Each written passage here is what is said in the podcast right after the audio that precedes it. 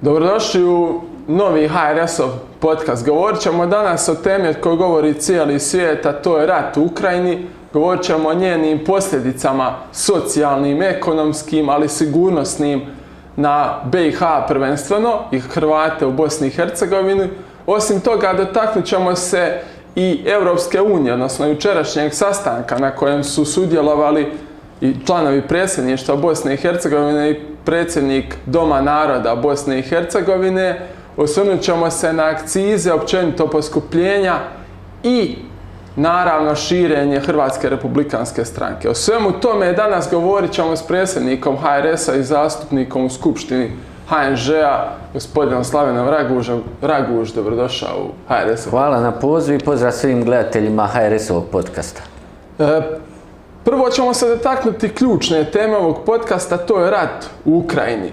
E, čini li se tebi da je Zapad na neki način previše obećavao Ukrajini, da su oni po tim obećanjima Zapada na neki način okoražili i izašli iz te svojevrsne neutralnosti i na neki način sve to kumovalo ovom što gledamo već dva tjedna, odnosno napad agresije, agresiji Rusije na Ukrajinu.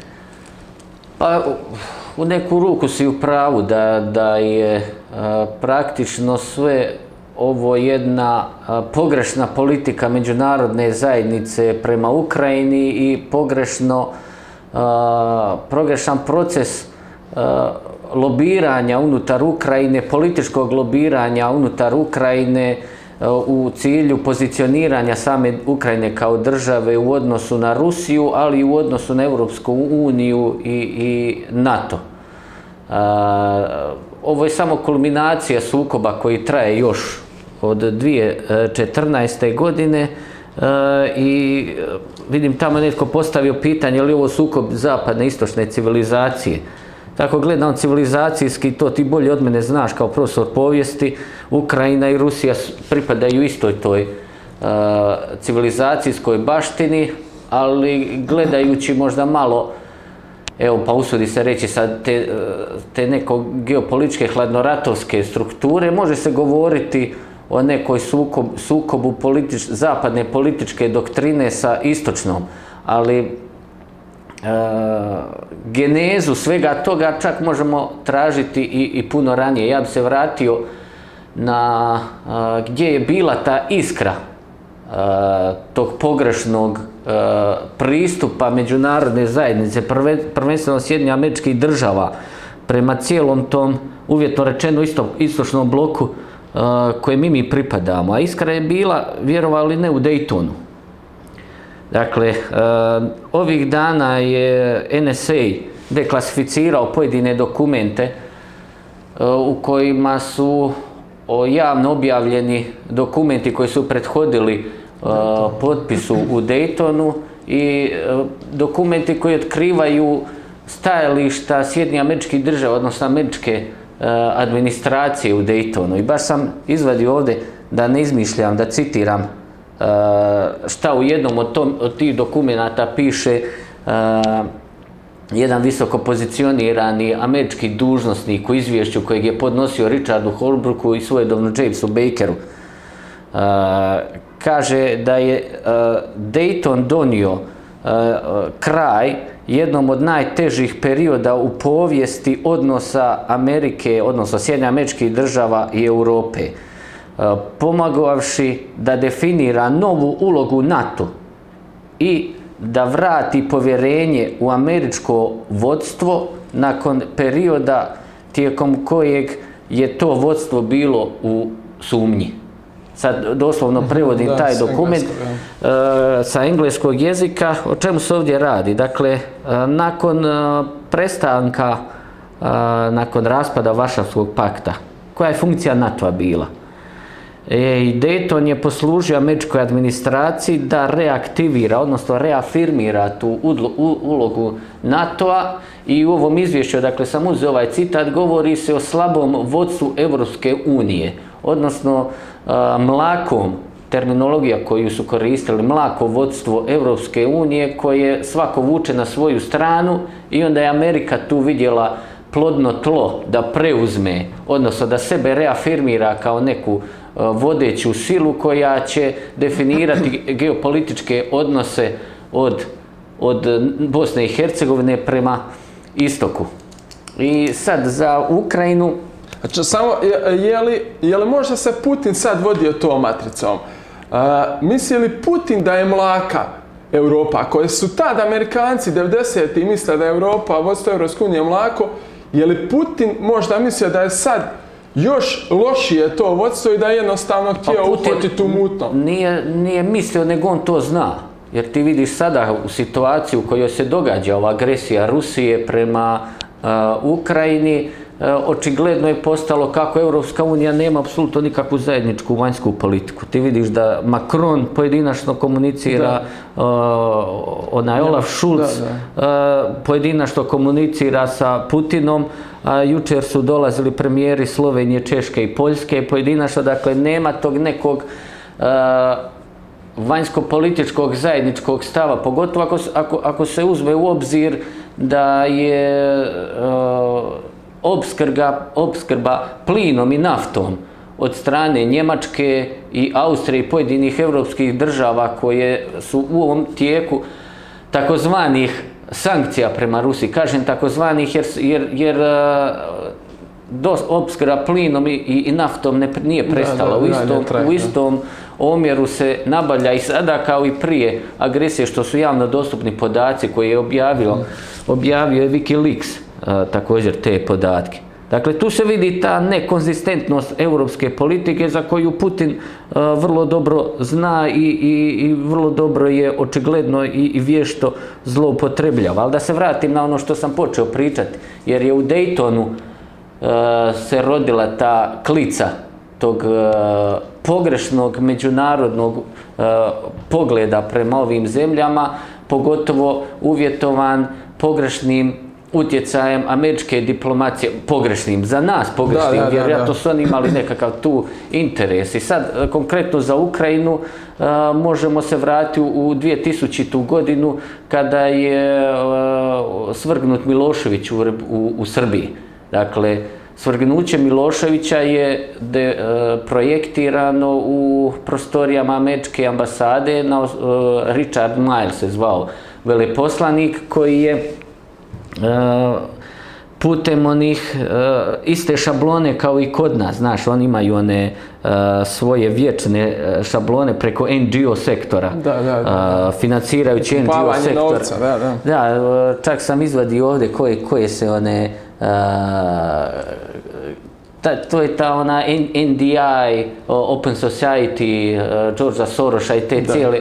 Otvoreno društvo. Ja, te... Uh, taj nevladin sektor je uh, njima po, poslužio kao alat za svrgnuće Miloševića instalirati insta, e, u cilju instaliranja nekog uvjetno rečeno odanog zapadu. Ali koliko su pogriješili u tome, oni su uh, tada radili ankete plaćene od strane jedne uh, od strane naravno američkog State Department, ali radila ova jedna američka agencija i oni su vidjeli po tim anketama odustali od Zorana Đinđića kao kandidata prozapadno orijentiranu i, i odigrali uh, svoje karte na Koštuncu uh -huh. i kojeg su instalirali poslije i ispostavilo se da je to bio pogrešan korak zato što je Koštunica nastavio samo tamo gdje je Milošević stao po pitanju i, i sprege s mafijom i kriminalom i, i švercom, a i po pitanju uh, toga proruskog utjecaja. Richard Miles odlazi u Gruziju gdje mu je e, cilj e, svrgnuti Edvarda Ševarnadzea i instalirati Sakašvilija u čemu uspjeva i nakon e, Gruzije ide u Ukrajinu gdje se događa ona narančasta revolucija gdje, gdje, gdje je taj gdje su oni praktično uradili po istom šablonu državni udar. Pokušali su to napraviti u Bjelorusiji sa Lukašenkom, gdje nisu uspjeli, gdje Lukašenko otvoreno rekao neće se dogoditi koštunica u mhm. Bjelorusiji. Mhm, mhm, Zašto sam ispričao ovu, tako reći, genealogiju tih sukoba? da bi, ti, da bi potvrdio ono što si u biti rekao na početku, a to je taj utjecaj Zapada na političko-ekonomske odnose u istočnim, istočnom dijelu Europe. Zanimljivu si paralelu radio sa Srbijom iz 2000-ih. Rekao si da su htjeli instalirati koštunicu i da su s tim pogriješili. E, je li onda američka administracija pogriješila s Dodikom, kojeg su također podržavali, a danas mu uvode sankcije? Pa, matrica je ista, šablon je isti. Dakle, na isti način na koji su e, Eh, tada svrgnuli Miloševića, instalirajući svog nekog igrača na kojeg su tipovali da, je, da će biti kvalitetniji, odnosno prozapadnije eh, orijentiran, pogriješili su i sa Miloradom, uvjetno rečeno pogriješili su iz, iz njihovih aspekta gledišta, pogriješili su i sa Miloradom Dodikom koji je eh, od bo, borca za civilno društvo preš, postao uh, borac za nacionalnu stvar Srba u, Bosni i Hercegovini. Ali e, ta ista matrica se i koristila i u Ukrajini 2014. godine koje, i šta je rezultat svega toga. E, htio sam doći do te poante, da, da su jednako kao što je stvoreno i u Srbiji e, koruptivno, kriminalno, političko društvo, to se isto dogodilo i u Ukrajini, na kraju krajeva dogodilo se i u Bosni i Hercegovini. Jer ti uzmi prije ovoga, prije agresije Rusije, šta je bila Ukrajina? Dakle, Ukrajina je, e, dakle, po percepciji korupcije mi smo dvadesetak mjesta ispred. Da. Ispred Ukrajine. Dakle, Samo bolje, Ukrajina i Rusija su gori. Bo, dakle, bolje stoji da. Bosna i Hercegovina od Ukrajine prije ovoga. Vidim, ono, ja kad vidim uh, medije, pogotovo indeks gdje volo, volo, volo, Vlodimira Zelenskog dižu sad u, u nebesa, dakle, Zelenski uh, nema Pandora Papersa u kojem, uh, u kojem nema njega. Dakle, nedavno su iskopali da, da, da, da ima vilu u vrijednosti u, u Fonte dei Marmi u Italiji u vrijednosti 3,8 milijuna eura koja, koja zid dijeli, odnosno graniči sa uh, vilama ovih uh, ruskih oligarha vrlo bliskih uh, Putinu koji su sad na crnoj listi Amerike. Da. Dakle,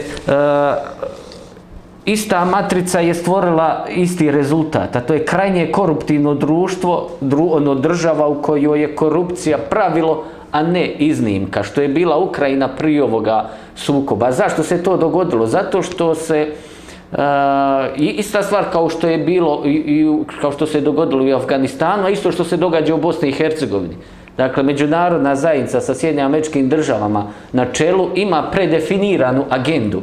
Da. I ona uh, insistira na tome da se životna realnost tih država prilagodi toj agendi, a ne da se agenda prilagodi da. životnoj stvarnosti. Zašto je propala misija u, u Afganistanu? Iz istih razloga zašto, zašto Zato što je Amerika e, dva puta je nametnula tamo o, o, vlast u Afganistanu. Prvi put Hamida Karzaija, a drugi put Ashraf, Ashraf Ganija. 2009. i 2014. godine. Dakle, doslovno su nametnuli na isti način na koji su nam, nam, nama nametnuli prvu alijansu, drugi put platformu i što se dogodilo na kraju, uh, talibani zauzeli Afganistan. Ista stvar se dogod, dogodila sad u Ukrajini. Dakle, oni su instalirali tu svoju uh, pođoh reći marionetsku vlast, ali ima, i, ima da. argumenta i da se to govori, jer šta je poanta u Ukrajini? Ukrajina ima 5,6 trilijuna uh, metri kubičnih metara plina u svojim rezervama.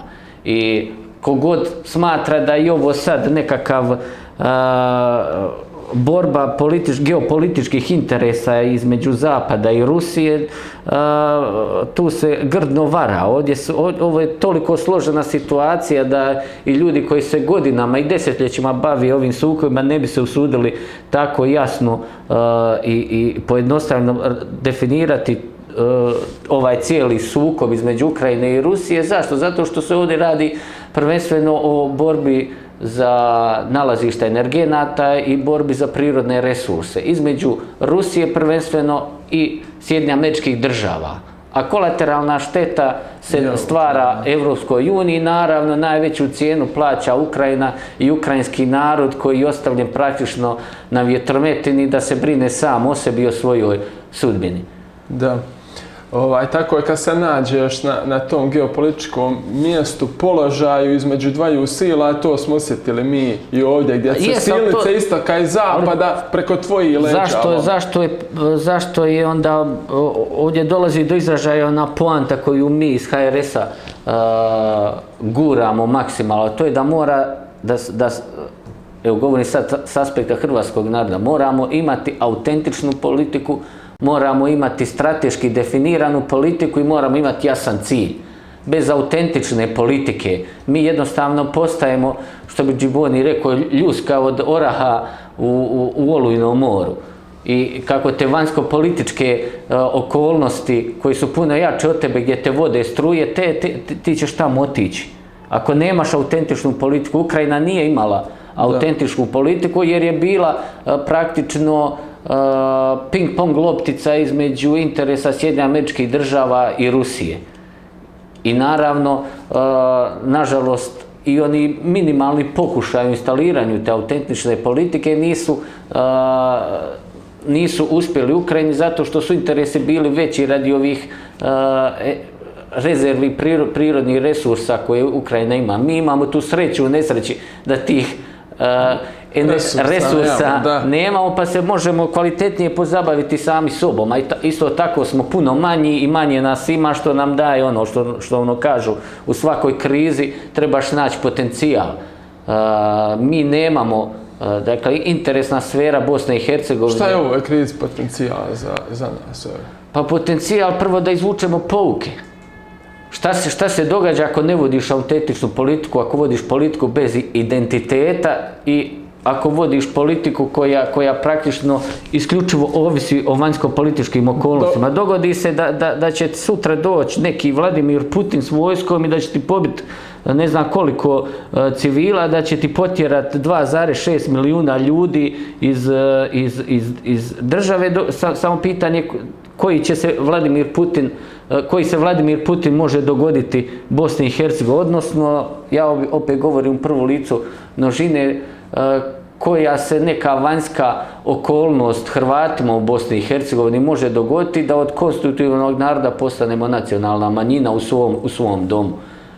Dakle, pouka je da moramo početi voditi politiku s jasnim identitetom, s jasnom strategijom, s jasnim ciljem i autentičnu politiku koja će biti dosljedna i, konzistentna onome za što se žalažemo, a ne za ovo što mi trenutno doživljavamo kao Hrvati u Bosni i Hercegovini. Dobro, sam si rekao da je američka administracija kumovala e, destabilizirajuće na, na, na društva u Ukrajini, Afganistan, pa evo i kod nas nametanjem raznoraznih e, i visoki, odnosno postavljanje visokih predstavnika i, i raznoraznim amandmanima i slično, izmjenama ustava, e, stvorena su ta koruptivna društva. Možemo li se, evo sad govorimo iz vizure Hrvata u Bosni i Hercegovini, ako Amerika ovdje ima neke druge planove i te veliki centri moći, može li naša politika pa zajedno i s Hrvatskom nastojati promijenuti, E, utjecati na stavove tih velikih administracija? Nije da može, nego i kako mora.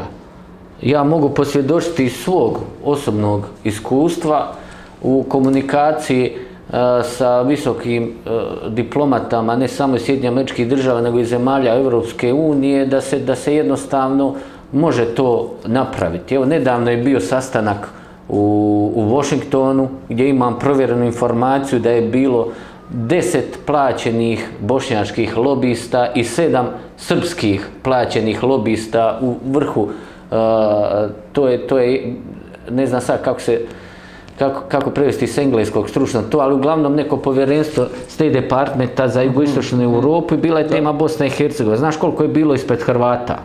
Jedan ili nijedan? Nijedan, nula. Da.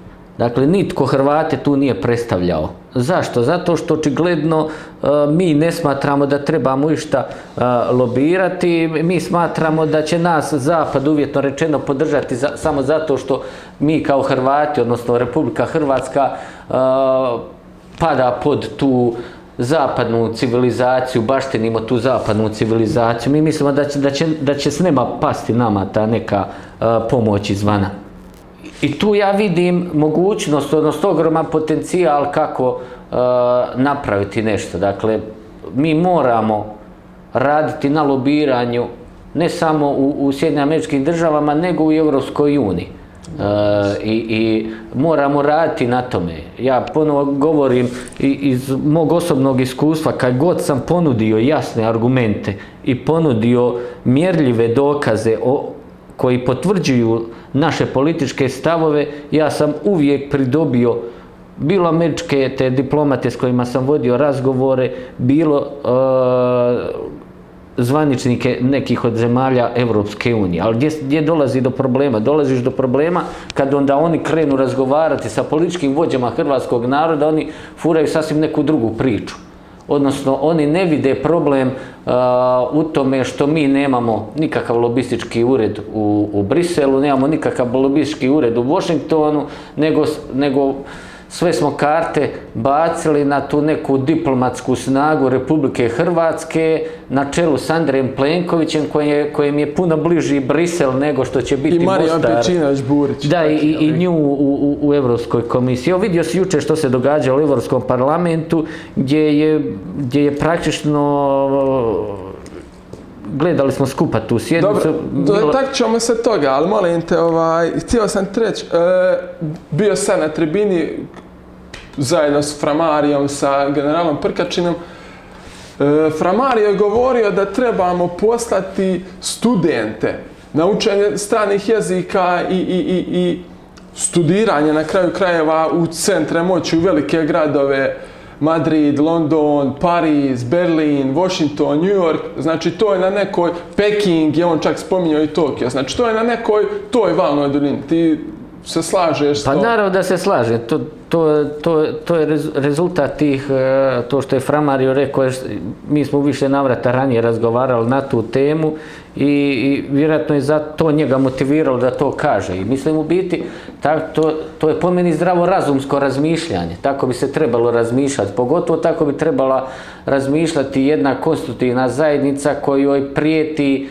e, poništenje u svome domu. Odnosno, tako bi trebao razmišljati prosječan uh, hrvatski politički lider koji želi da opstane u Bosni i Hercegovini i koji želi da njegov narod opstane u Bosni i Hercegovini. Ali očigledno ti politički ciljevi uh, koje, koje bi vodio zdrav razum ne podudaraju se s političkim ciljima koje vodi naše političko vodstvo u Bosni i Hercegovini. Da. Eh, ne znam da se vratimo još kratko na sukob Ukrajini i, i, i Rusije i Ukrajine. Framar je također spominjao kako je, na primjer, Putin poslao golobrade mladiće u Ukrajinu, a dok je u Moskvi, Sankt Peterburg i ostalim gradovima ostavio snažne policajce, misliš da se Putin boji svojevrsnog puča u, u, u, u Rusiji, pa je možda poslao poslao slabije snage u Ukrajinu, ostavio jače snage u, u samoj Rusiji. Pa ne mislim, nego je to o, matrica ponašanja Putina još od kad je on, o, mislim, 1990. 99. E, krenuo u to političko osvajanje Rusije. Jer tko god prati njegov politički rast i politički e, životopis, zna da on na takav način, odnosno na taj e, zločinački način održava svoju moć u Rusiji.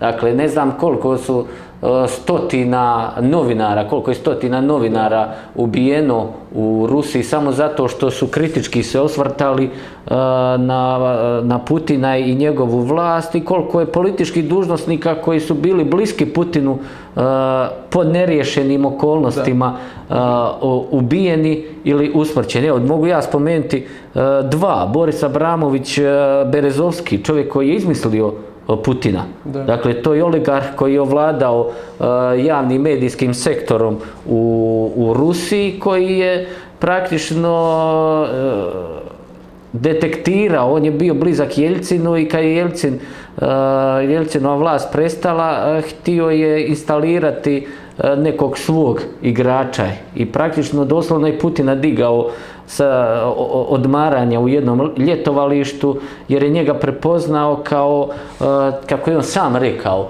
osrednjeg političkog dužnostnika sa velikim potencijalom, smatrajući da bi mogao Putin biti lutka na njegovom koncu ali kad se Putin oteo kontroli, Berezovski je postao jedan od kritičara preko svojih medijskih struktura. I postaje meta sam. Putino, i, i onda je time sebi napisao smrtnu presudu. I da. on je, mislim da je u Londonu nađen mrtav pod, pod nerazjašenim okolnostima. Navodno je e, počinio samo ubojstvo vješanjem, ali poslije e, foreznička izvješća poslije su vrlo jasno dokazala da je umro nasilnom smrću, a mogu, mogu još Mihaj uh, Jurjević Lezin, čovjek koji je izmislio Russia Today, koji je nedavno izgubio, ili čovjek koji, koji je uh, imao nadimak Putinov buldožer, mm -hmm. koji je uh, praktično uh, rekao umoran samo od izvješća CNN-a i BBC-a o Rusiji,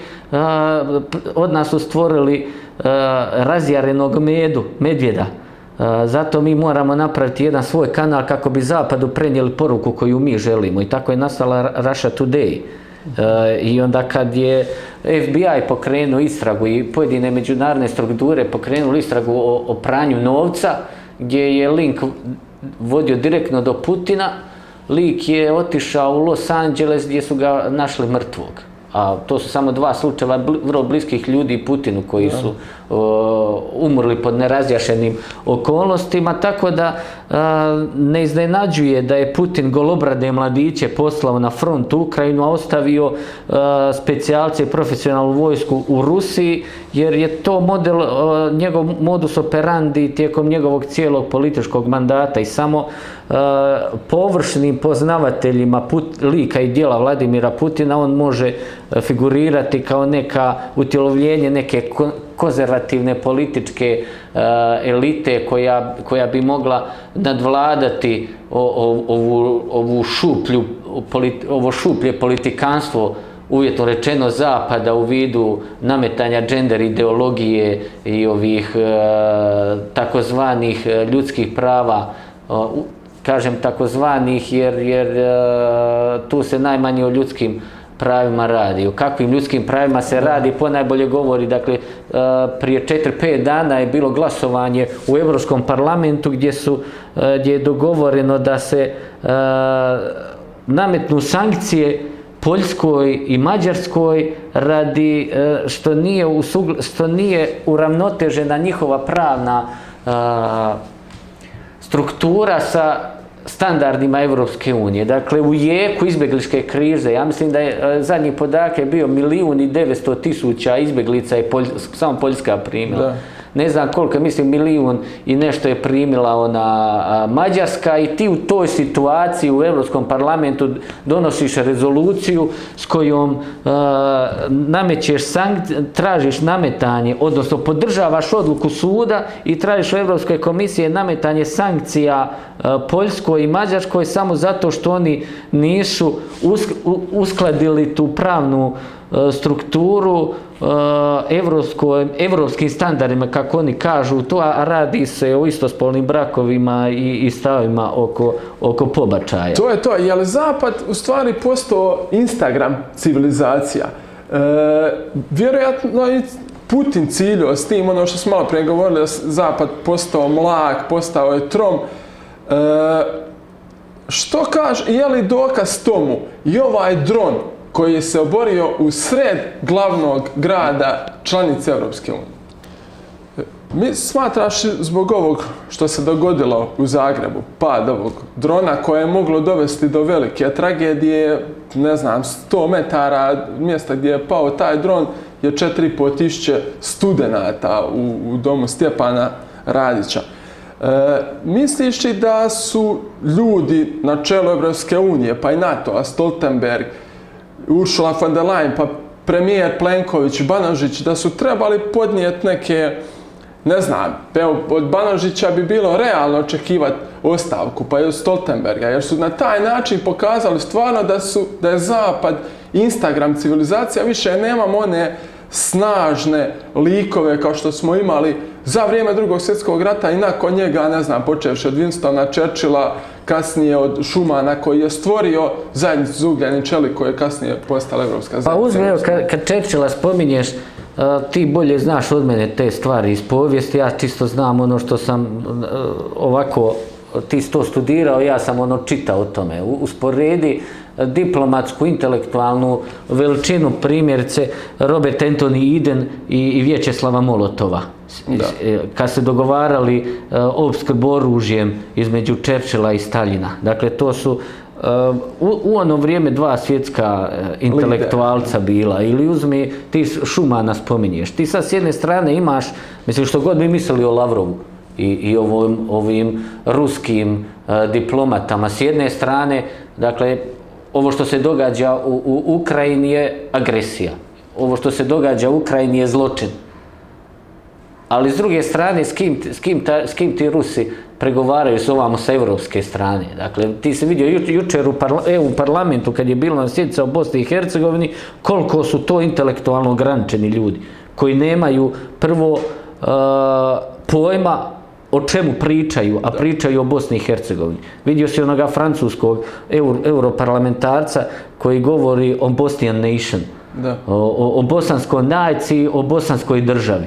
Dakle, ti, ti ljudi nemaju elementarnih poznavanja. Ja kad bi se bavio nekom tematikom, ako ništa pročitao bi s Wikipedije ono što stoji o tome, prije ne, a kamoli da bi, se, da, da bi nešto podrobnije i detaljnije pričao. Dakle, ti, evo, taj, taj dron je e, moguće e, svjesno išao u smjeru, netko se dosjetio da, da dokaže koliko je ne prvo nepostojeća vanjska politika Evropske unije, a i koliko je šuplja taj, taj, koliko je šupelj taj NATO kišobran. Mislim da, da e, čitao sam analize e, vojnih analitičara e, o, o, o tome i Dakle, kogod se iole bavi vojnom analitikom, ne može, mu, ne može, ne može doći sebi kako je moguće prvo neometano uh, proći ta letjelica i past u, u Zagreb.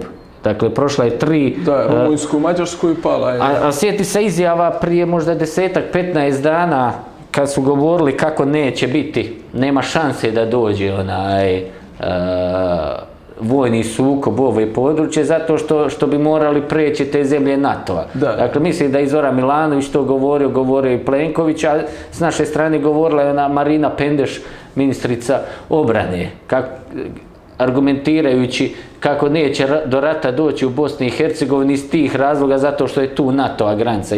Do rata u Bosni i Hercegovini neće doći iz drugih razloga. A to što graničimo s NATO i državama, to je najmanji od razloga zašto do rata u Bosni i Hercegovini neće doći. A dokaz je ovaj dron. A mislim, glavni cirkus se dogodio poslije. Je li bila granata, pa jednom je bila aviobomba od 140 kg, pa ja ne mogu pojmit da, da, onaj, da, da netko, da jedan ministar u vladi, ministar obrane kaže da je nosilo granatu od 140 ili 120 ili 140 kila i da je, budući da je pala u, u, onaj, u, u, u meko tlo, da je ispod zemlje eksplodirala. Mislim, ja kad sam čovjeka slušao, to nisam mogao vjerovati. Ja sjećam, uh, u, u ratu. Dakle, tamo gdje sam ja živio u Franjevačkoj crkvi, tamo gdje je sad parking, tamo ti je bio park, gdje su bile onaj uh, kajsije.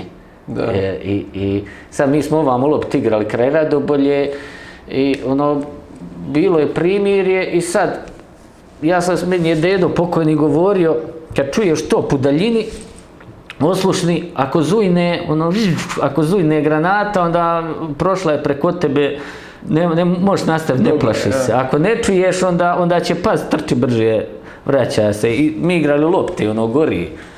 I onaj, iz prezgrade i čuje se top tamo, onaj, Perišićev, iz podveležja. I sad ja uzeo loptu i kažem, gdje da čujemo, ono, hoće li, hoće li zujnut. Zujnu granata i mi nastavili lopt igrat i kad je pala tamo u, u to je bila tenkovska, ona mislim da ima 5,5 kila. Kad je pala tamo u, u taj parkić gdje, je, gdje su bile te kajsije, Dakle, digla se toliko zemlje da je to po nama otišlo, ja sam štura kući, ono, dakle, to je napravilo ogromnu rupu. Dakle, tenkovska granata Da. je 5,5 kila. Zamisli da je to 120 Da, kila, da, bilo da, da, 150, 140, ne znam. Pa otišlo bi pola onoga studentskog doma tamo. Dakle, ja koji nisam nekakav vojni ekspert, bio sam u dijete u ratu, nemam tu vojnu obuku, zdravorazumski mogu i ti bubneš to je još Plenković se juče slika, nije istina bila je ta bomba. Pa to je, to je minimalno za, za ostavke, a kamoli za, za, onaj, za, za, za, za Da, ne ide Plenković baš najbolje u zadnje vrijeme i Banožić mu je vjerovatno, ako ne i najlošija karika u sastavu ministara, ali evo, čini se da će ostati, da nije, da nije sebi posvijestio. Ali eto, to ipak ti, to ti potvrđuje koliko je šuplja ta, šupalj taj NATO kišobran, a koliko je šuplja ta europska a, vanjska politika prema vani. A vraćamo se opet na ono što smo govorili, kako svaka država a, vodi svoju politiku u, u Europskoj uniji, što meni nije u, nominalno rečeno ni, ni, Ni loše. ni loše. Svaka država mora imati svoj suverenitet. Ova kriza u Ukrajini je pokazala koliko su, koliko su šuplje, koliko su površne, koliko su glupe priče o evropskoj nadnaciji, o, o zajednici evropskih onaj, e, država, oni evropskih naroda, kako smo mi sve evropska nacija, da su Francuzi, Englezi, Hrvati, Ma, da, Njemci, da, da. et, etničke Još tu skupine. dodaš Bugare i tako Ja, dalje, da su to samo etničke skupine, da smo mi svi evropska nacija. To su one, one floskule o jugoslovenskoj naciji ili floskule koje nama žele instalirati o, o bosansko-hercegovačkoj, odnosno bosanskoj naciji koju smo čuli juče u Europskom parlamentu na, na, Da. na sjednici. Da. E, gubitnici jedni, vjerovatno i Rusija i Ukrajina će biti gubitnici. Na kraju govorimo iz tog ekonomskog, gospodarskog aspekta, jer rat teško da, da, da Pa dobro, donese- ne znam koliko će, Ukrajina hoće. Rusija... Izgu, da, izgubit, ali, ali izgubit će infrastrukturu, izgubit će, govorimo sad o Ukrajini, ljude, mlade, Pa fertilne Ukrajina ljude koji hoće, će to- se to- sad navuče definitivno njemačke eure, ko će se, kako će se sad te, ne znam, gospođe kasnije vratiti u Pa Harkiv naravno, ili, to je, to je Ukrajina će platiti najveću cijenu i trenutno plaća najveću cijenu i sramotno je što se dopustilo e, da Ukrajina plaća toliku cijenu i, i što god mi ovdje rekli jednostavno neće, neće ništa tu pomoći, jedino što možemo raditi pomoći izbjeglicama, ali ja ponavljam ono što sam rekao malo prije, e, da moramo izvući pouke. Što se događa u jednoj državi, jednom narodu koji ne vodi odnosno forsira politiku bez identiteta, politiku koja nema apsolutno nikakve autentičnosti. Dogoditi se da, da postaje, postaješ mrlja na karti Europe, ko što će Ukrajina nažalost postati nakon ovog vojnog sukoba. sukoba. I dok god a, ukrajinsko vodstvo političko ne shvati da jednostavno moraju sjesti na sto i prihvatiti dobar dio ruskih uvjeta jer očigledno su ostavljeni sami sebi. Ja pretpostavljam da će to biti priznavanje e, Krima i pri, priznavanje autonomnosti onih Luganska, oblasti Donjeck, da. Luganska i Donjecka. E, e sad, a, Lavrov i onaj, ne znam sad kako se zove, onaj glasnogovornik, e, jučer sam vidio u, u, u jednom izvješću sa pregovora govore da, da, da će Rusija prisvojiti sve što ide desno od rijeke Dnjepra. Sad to mi ono, to, to bi baš bila katastrofa za Ukrajinu, ali definitivno Ukrajina mora pristati na dobar dio zahtjeva Rusije kako bi se okončao vojni sukob i kako bi što manje žrtava bilo. Očigledno e, ovo može trajati do u nedogled, Rusija može sebi to dopustiti, a Ukrajina sebi to ne može dopustiti. Ti misliš da, da Rusija može ovo izdržati sve sankcije i slično u redu, e, hoće li biti pobjednika? Brojni govore da će SAD i Kina sad ojačati. Pa pobjednik će biti definitivno SAD, jer e, njima je u interesu bilo e, udaljiti Europsku uniju što dalje od Rusije. E, I kad vidiš, e, dovoljno je vidjeti borbe koje su se vodile oko, oko plinske transversale u Ukrajini i oko, oko plina. Ti, ti imaš one dvije, uh, Rosukr Energo je tvrtka koja je uh, koja je prenosila e, plin, transportirala iz Turkmenistana u istočnoevropske zemlje preko Ukrajine, imala je direktan ugovor sa državnom naftnom industrijom Ukrajine, a oni su E, direktno nakačeni na Gazprom i na Vladimira Putina i e, pogotovo direktno su nakačeni na uh, Solnevskaja bratva, to ti je najjača mafijaška skupina u Rusiji. A s druge strane imaš uh, Burisma Holdings Limited, E, firma koja ima, e, koja ima sjedište u Sjedinim američkim državama gdje je Bidenov sin uključen u cijelu tu priču koji su a, prevozili plin, plin, mislim, iz Kazahstana da su preuzimali plin, ali glavna sjecišta interesa i Burizme i, i Rosukrenerga bile su u ovim autonomnim oblastima, uvjetno rečeno autonomnim oblastima, e, gdje su se spajali ti njihovi interesi. Kad vidiš, kad malo čovjek proanalizira, ovo sam e, neovisni e, novinarski analitičar su objavili jedno izvješće o trajanju ugovora e, i Burizma i Rosukrenerga e, i kad su ugovori ti istjecali i može se točno period isteka ugovora i, spa, i, i potpisivanja novih ugovora pod, podudaraju se i sa e, vojnim sukobom u Donjecku i Lugansku vojnim sukobima, a i podudaraju se s ovim sukobom, sukobom koji je trenutno na, na ovom agresijom koju je Rusija napravila prema Ukrajini, pogotovo ako se zna da, da je Ukrajina ostala dužna ne znam koliko stotina milijuna maraka ovoj Rosukr Energo uh, tvrtki koja je u biti uh, u, u, pod Putinom.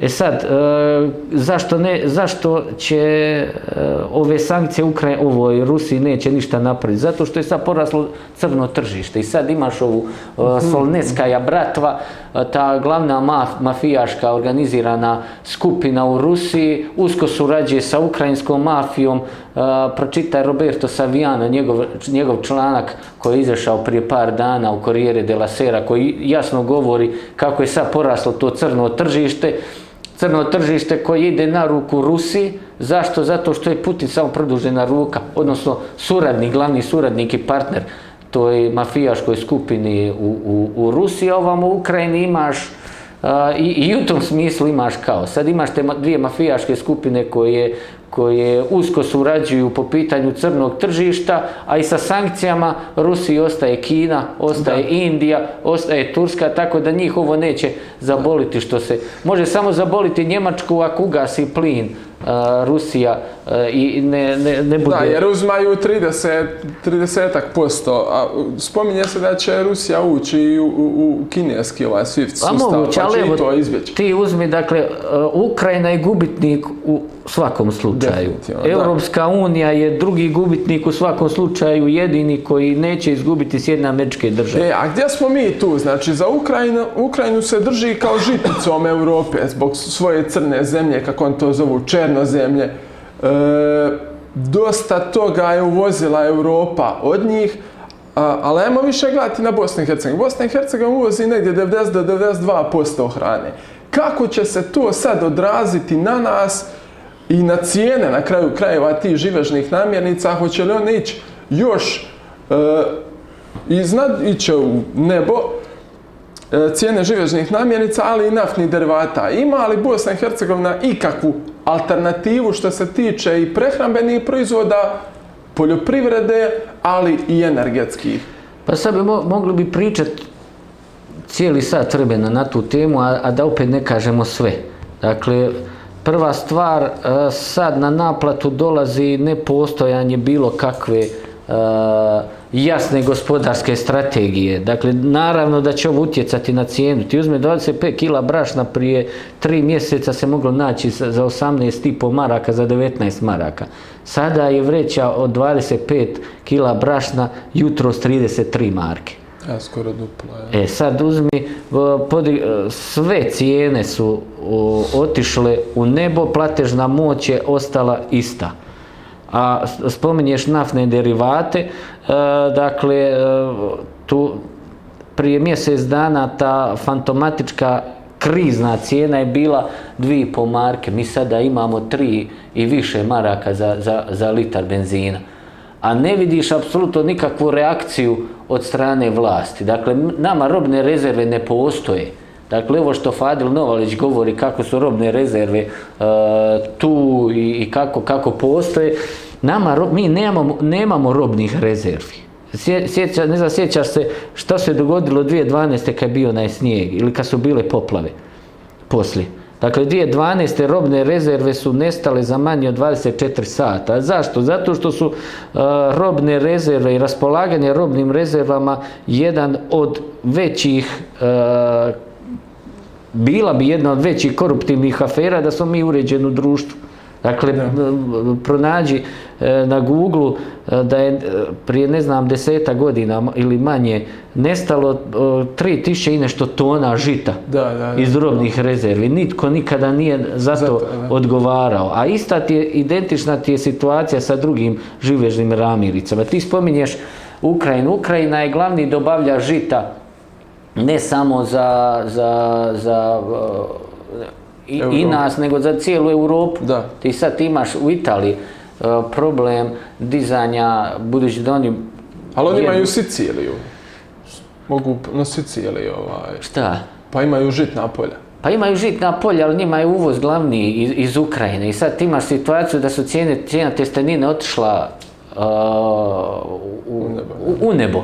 I sad cijela rest, restoranska industrija mora dizati cijene kućni budžet mora dizati cijene, ali evo da se vratimo na Bosnu i Hercegovinu. Dakle, podatak od jutro s 2400 maraka ti je uh, prosječna potrošačka koša. Dobro, što je alternativa? Treba li onda Bosna i Hercegovina ulagati u razvoj poljoprivrede? Sad je kasno. Naravno da treba dugoročno, ali sad ti moraš djelovati sada, jer će nam, nama kriza sad doći. A kako?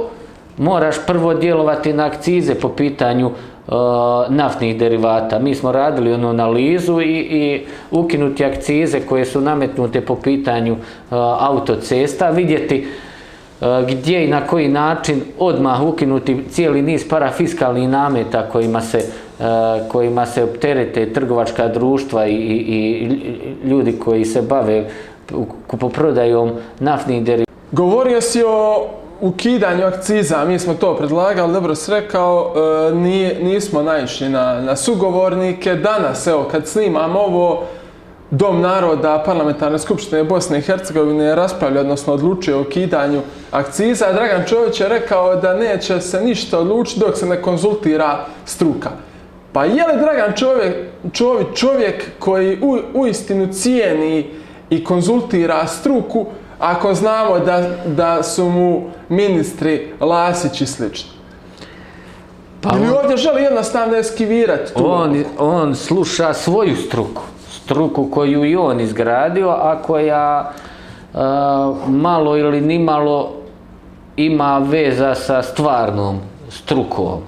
Dakle, nama, ja, ja to često govorim, nama prečesto i, i, i dolazi na naplatu činjenica da e, najlošije kadrove stavljamo na e, mjesta koja su koja nose ogromnu odgovornost ne samo za živote hrvatskog naroda, nego na život općenito u Bosni i Hercegovini. Sad koliko će on tu struku slušati ili ne, ja čisto sumnjam da će on slušati struku koja je objektivna, nego će slušati uh, onu struku kojoj on polaže račune i onu struku koju mora koju mora slušati jer su u listopadu izbori i od te struke očekuje uh, donacije i nova za financiranje izborne kampanje. Prema tome, uh, on jedino tu struku može slušati.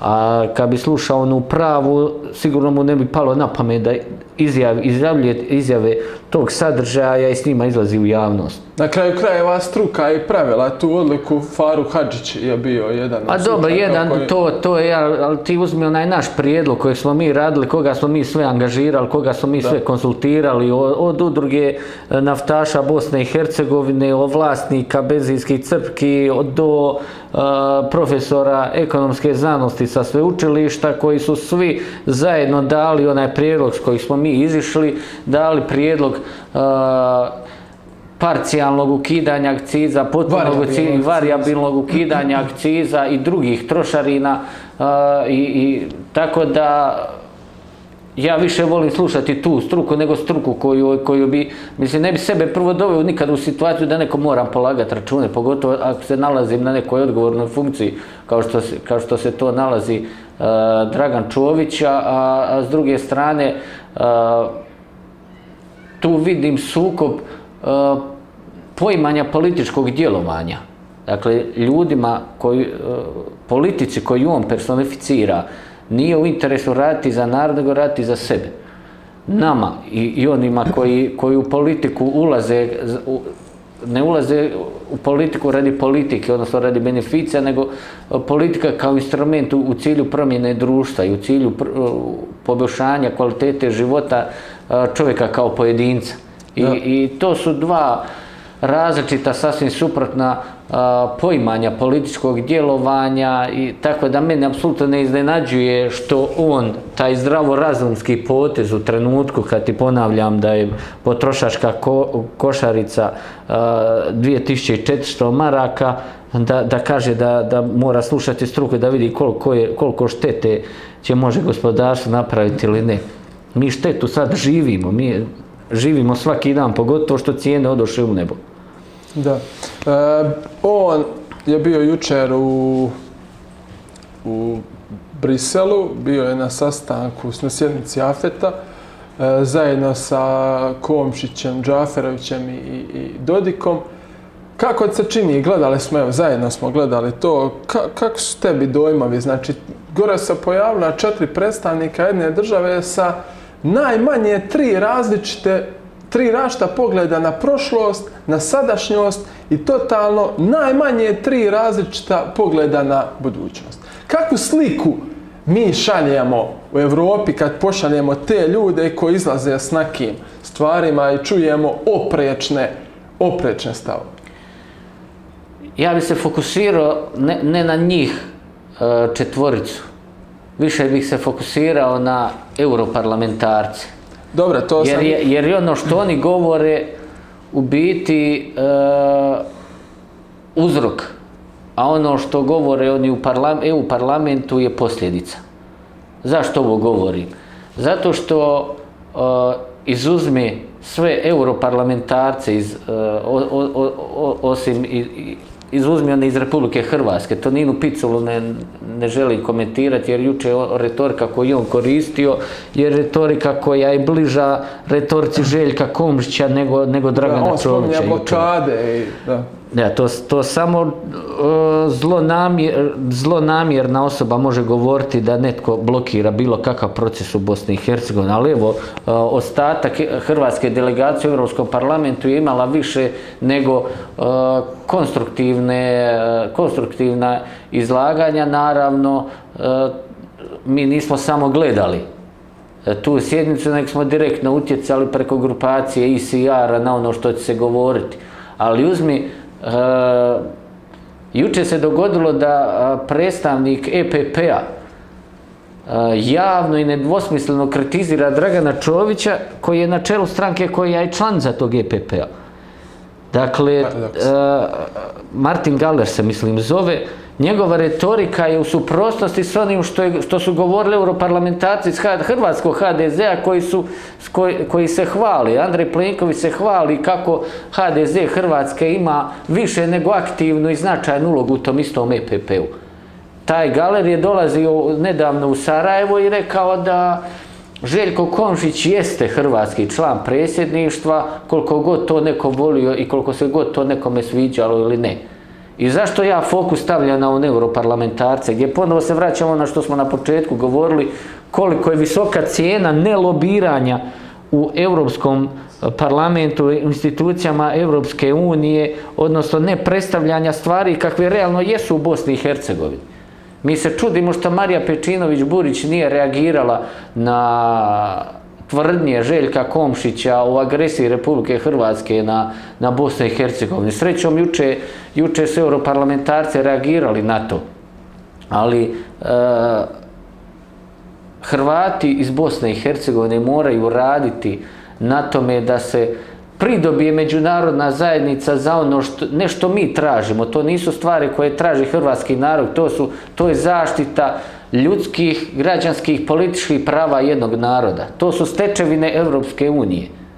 I to su stečevine one zapadne civilizacije o kojoj smo na početku govorili i to su stvari koje, koje nalaže zdrav razum.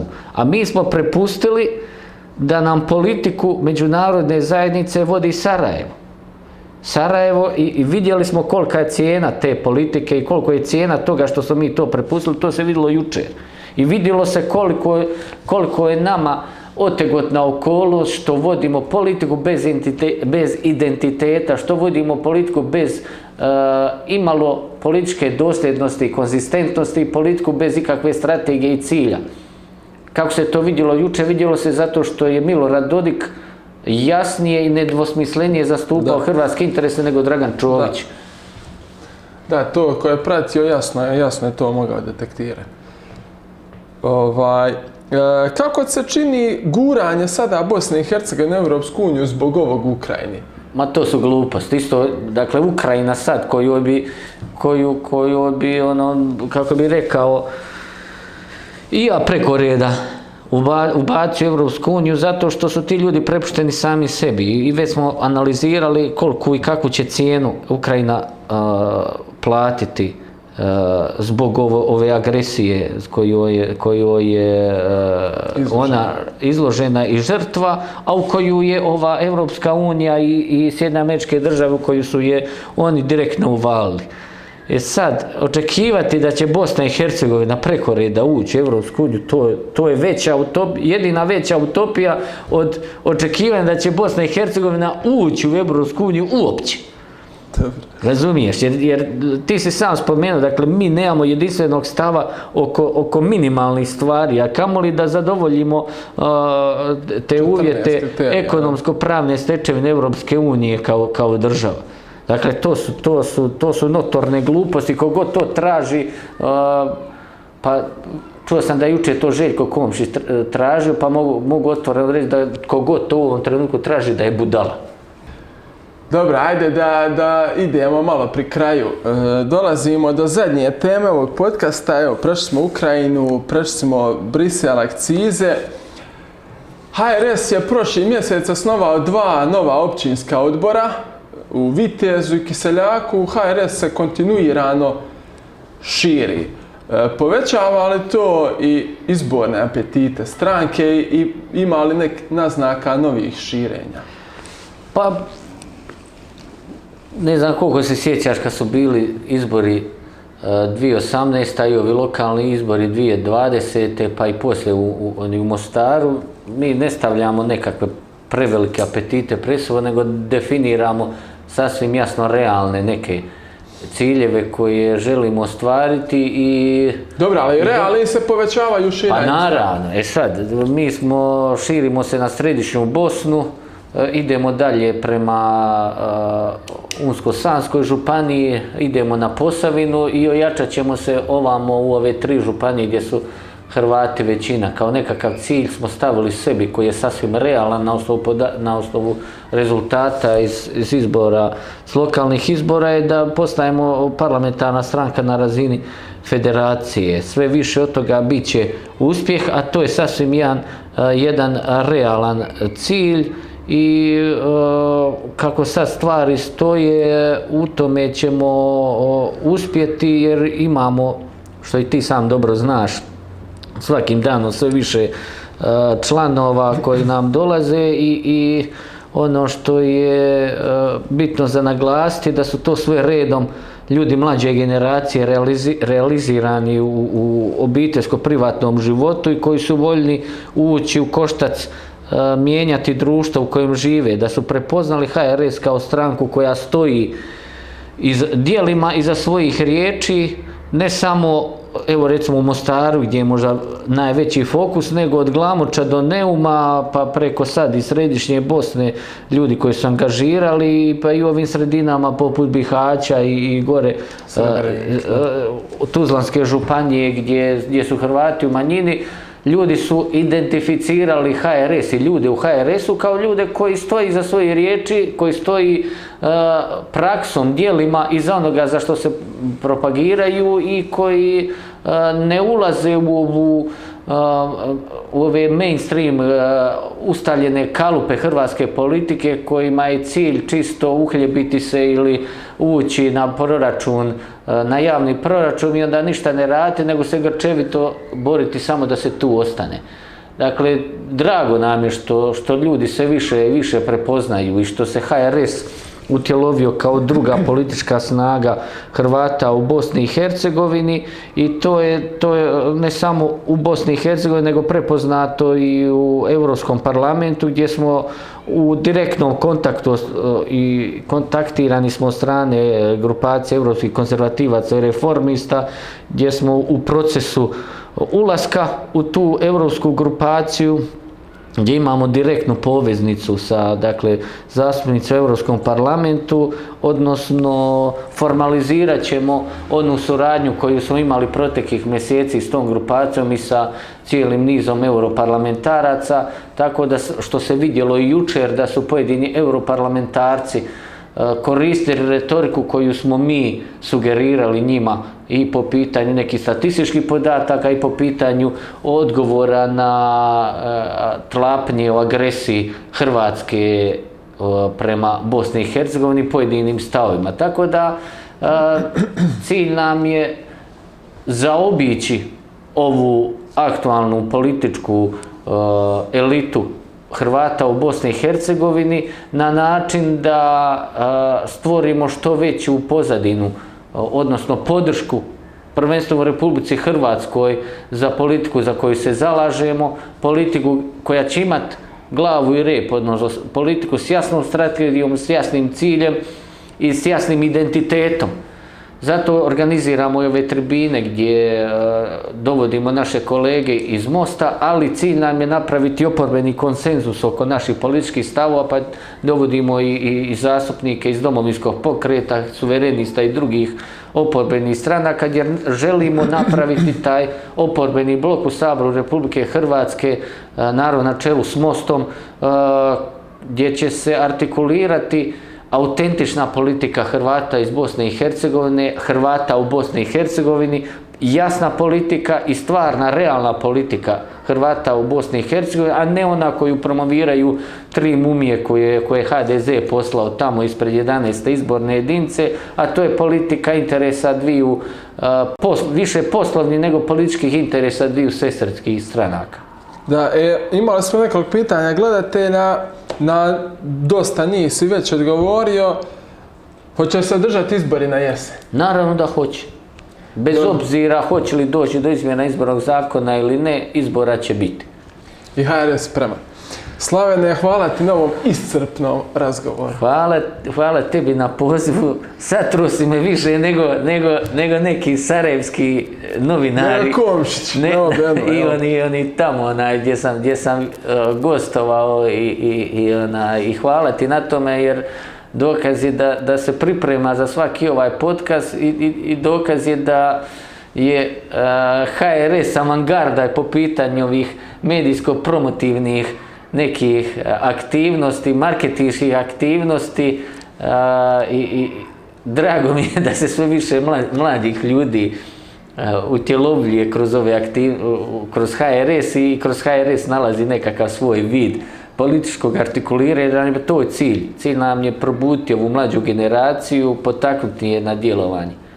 Dobro, hvala ti puno na komentarima, iako imamo skromna tehnička sredstva, znaš i sam, ali evo, trudimo se artikulirati neke politike, stajališta. Pa to ti ono, i Messi je mal s rastom bio, ali je tehničar, što ono kaže. Da, da, da, dobro, da ne odajemo sad daleko. Hvala ti puno, uh, vidimo se uskoro u novom HRS-ovom podcastu. Pozdrav!